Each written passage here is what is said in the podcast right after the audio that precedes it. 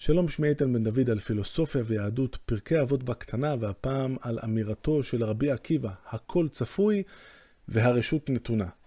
בארבע המילים הפשוטות האלה מקופלים דיונים ארוכים ורחבים מני ים אודות אה, חופש הבחירה של האדם, ידיעתו של אלוהים, האם הדברים אה, מתנגשים.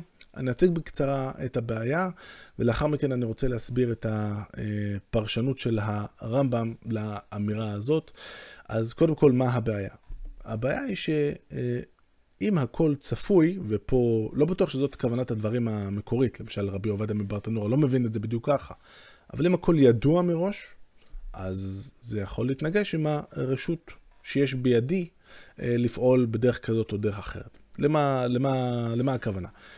אה, אני אגלה לכם סוד קטן. אני פעם גנבתי. לא גנבה גדולה מדי, הייתי בערך בן עשר, ירדתי למכולת, הבאתי שקל למוכר, הוא ישב, התפנן, אמר לי, תשמע, קח לך אה, חמש בזוקות, בזוקה עלתה 20 אגורות. הלכתי למדף, ראיתי שהוא יושב, אין סיכוי שהוא יראה מה אני בדיוק עושה, ולקחתי שש והלכתי הביתה. גנבתי בזוקה אחת. עכשיו, אם אנחנו שואלים את אלוהים חמש דקות לפני, תגיד, איתן הולך לגנוב עכשיו את הבזוקה, או שהוא יוצא צדיק? הרי אלוהים יודע שאני הולך לגנוב את הבזוקה, נכון? ברגע שהוא יודע, אני כבר לא יכול שלא לגנוב את הבזוקה, נכון? כי אלוהים לא יכול לטעות, אה, לחשוב שאני אגנוב ואני לא אגנוב. אז ברגע שאלוהים יודע את זה, אני לכאורה כבר אה, מוסלל לבצע את הגניבה. זאת בסופו של דבר הבעיה. אה, הרמב"ם כאן, בפרשנות שלו לפרקי אבות, אה, מתחיל עם, אה, עם אמירה שאני מאוד אוהב. הכל צפוי והרשות נתונה, זה המאמר כולל דברים גדולים מאוד, וראוי היה זה המאמר שיהא לרבי עקיבא. זאת אמירה שאני מאוד אוהב, רבי עקיבא כמובן, דמות אה, מפתח אה, בעולמם של חז"ל ושל היהדות בכל הזמנים. וזהו פירושו בקצרה ועל תנאי שתדע כל מה שקדם בפרקים הקודמים, ובהמשך אומר בפרק השמיני של שמונה פרקים, נזכיר. שמונה פרקים זה בעצם ההקדמה למסכת פרקי אבות בתוך פירוש המשנה הכללי של הרמב"ם. יש את פירוש המשנה, יצירת המופת הראשונה מבין שלוש יצירות המופת של הרמב"ם, יחד עם משנה תורה ומורה נבוכים.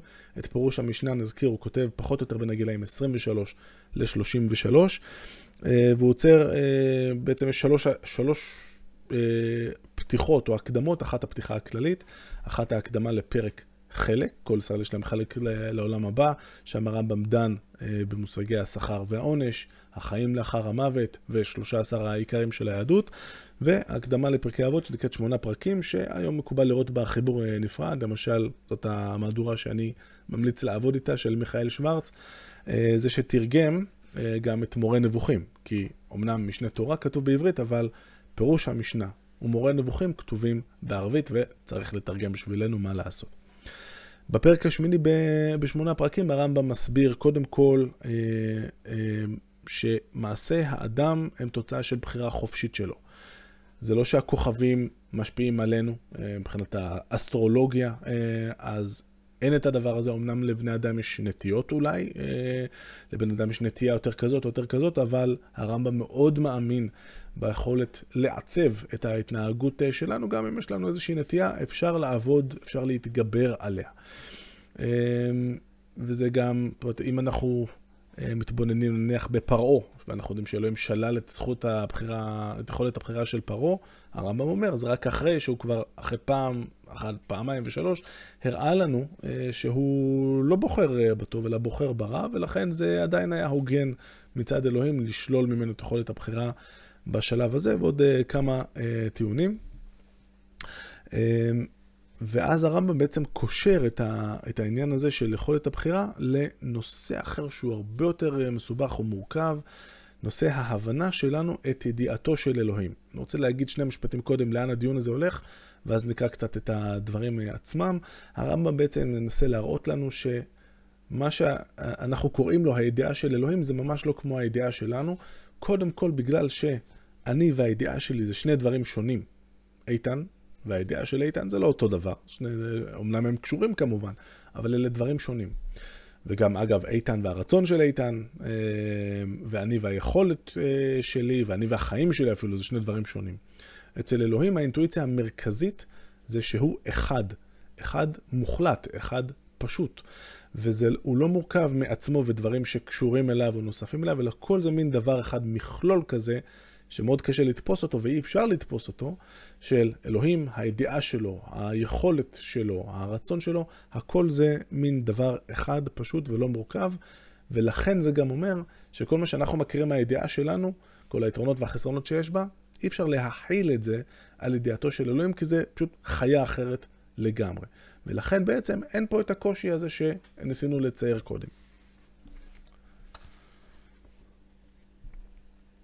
נותר בנושא זה רק עניין אחד שחייבים לדבר עליו מעט, כדי שתשלם מטרת הפרק, אף שלא רציתי לדבר עליו כלל, אלא שההכרח גרם לכך. והוא ידיעת אלוהים את העתיד לקרות. כי זאתי הטענה שטוענים נגדנו הסוברים שהאדם כפוי לציית ולהמרות, ושאין לאדם בחירה בשום מעשה ממעשיו, שהרי בחירתו תלויה בבחירתו של אלוהים. הדחף לאמונה זאת הוא שהוא אומר, המבקר, או שאלוהים יודע שאדם פלוני יהיה צדיק או רשע, היית נגנוב את הבזוקה או לא, או שאינו יודע זאת. אם אתה אומר שהוא יודע, מתחייב שאותו אדם, שיהיה אותו אדם כפוי לאותו מצב שאלוהים ידע מקודם. ואם תאמר שהוא לא ידע זאת מקודם, מתחייבים אבסורדים גדולים וחומות מתמוט... מתמוטטות. אם האלוהים שלנו אפילו לא יודע אם איתן הולך לגנוב את הבזוקה או לא, מה כבר אפשר לצפות ממנו? ואני מדלג קצת. כמו כן התבאר במטאפיזיקה שאין יכולת בשכלנו לתפוס את מציאותו יתעלה בשלמות. זאת בשל שלמות מציאותו וחסרון שכלנו. והרמב"ם ממשיך ואומר, זה כמו שהעין שלנו לא יכולה לראות את השמש. לא בגלל שהשמש מהירה נורא חלש, להפך, היא מהירה נורא חזק, אז אנחנו לא יכולים לתפוס אותה. מכאן מתחייב שאין אנו יודעים גם את ידיעתו, ואין אנו תופסים אותה כלל, שכן הוא ידיעתו, וידיעתו היא הוא. זה עניין מוזר ומופלא. ואני מדלג אה, מעט. הבהרנו איפה שלחשוב להשיג את ידיעתו, זאת טיפשות גמורה, אלא שאנו יודעים אותו כמו שאנו יודעים שהוא נמצא. וכאשר נשאל כיצד היא ידיעתו, נאמר שאין אנו משיגים זאת, כשם שאין אנו משיגים את מציאותו בשלמות. יוצא מכל מה שאמרנו שמעשי האדם מסורים לו, הוא יכול להיות מעולה או רע מבלי שאלוהים יכפה אותו לאחד משני המצבים. במשנה תורה, בדיון המקביל שהרמב"ם עושה על הנקודה הזאת, הוא גם מביא אה, ציטוט מישעיהו, אה, שהוא גם יביא את אותו ציטוט, אה, את אותו פסוק גם במורה נבוכים, כי לא מחשבותיי מחשבותיכם, ולא, ולא דרככם דרכיי, נאום אדוני. אנחנו, זה לא אותו דבר בכלל. ולכן, אם מול בן אדם, אם הייתי יודע מראש משהו על דבר מסוים שקורה, זה אולי מחייב את ה... את הקושי הזה עם הבחירה החופשית של אותו דבר, אותו אדם וכולי, כאן זה פשוט עובד אחרת. אנחנו לא יודעים בדיוק איך אומר הרמב"ם, אבל תאמינו לי, זה עובד אחרת. או לפחות, הקושי שאנחנו חושבים שיש שם, כנראה שאין שם שום קושי. זה בעצם המשמעות של הדברים. נחזור עכשיו לפרקי אבות ונראה איך הרמב"ם ממשיך. אמר, כל מה שבעולם ידוע אצלו יתברך והוא משיג אותו. והוא אמרו הכל, והוא אמרו הכל צפוי. ואחר כך אמר, לא תחשוב שבהיותו יודע המעשים, יתחייב ההכרח. כלומר, שיהיה אדם מוכרח במעשיו על מעשה מן המעשים. אין העניין כן. אבל, אלא הרשות ביד האדם במה שיעשה. והוא אמרו והרשות נתונה.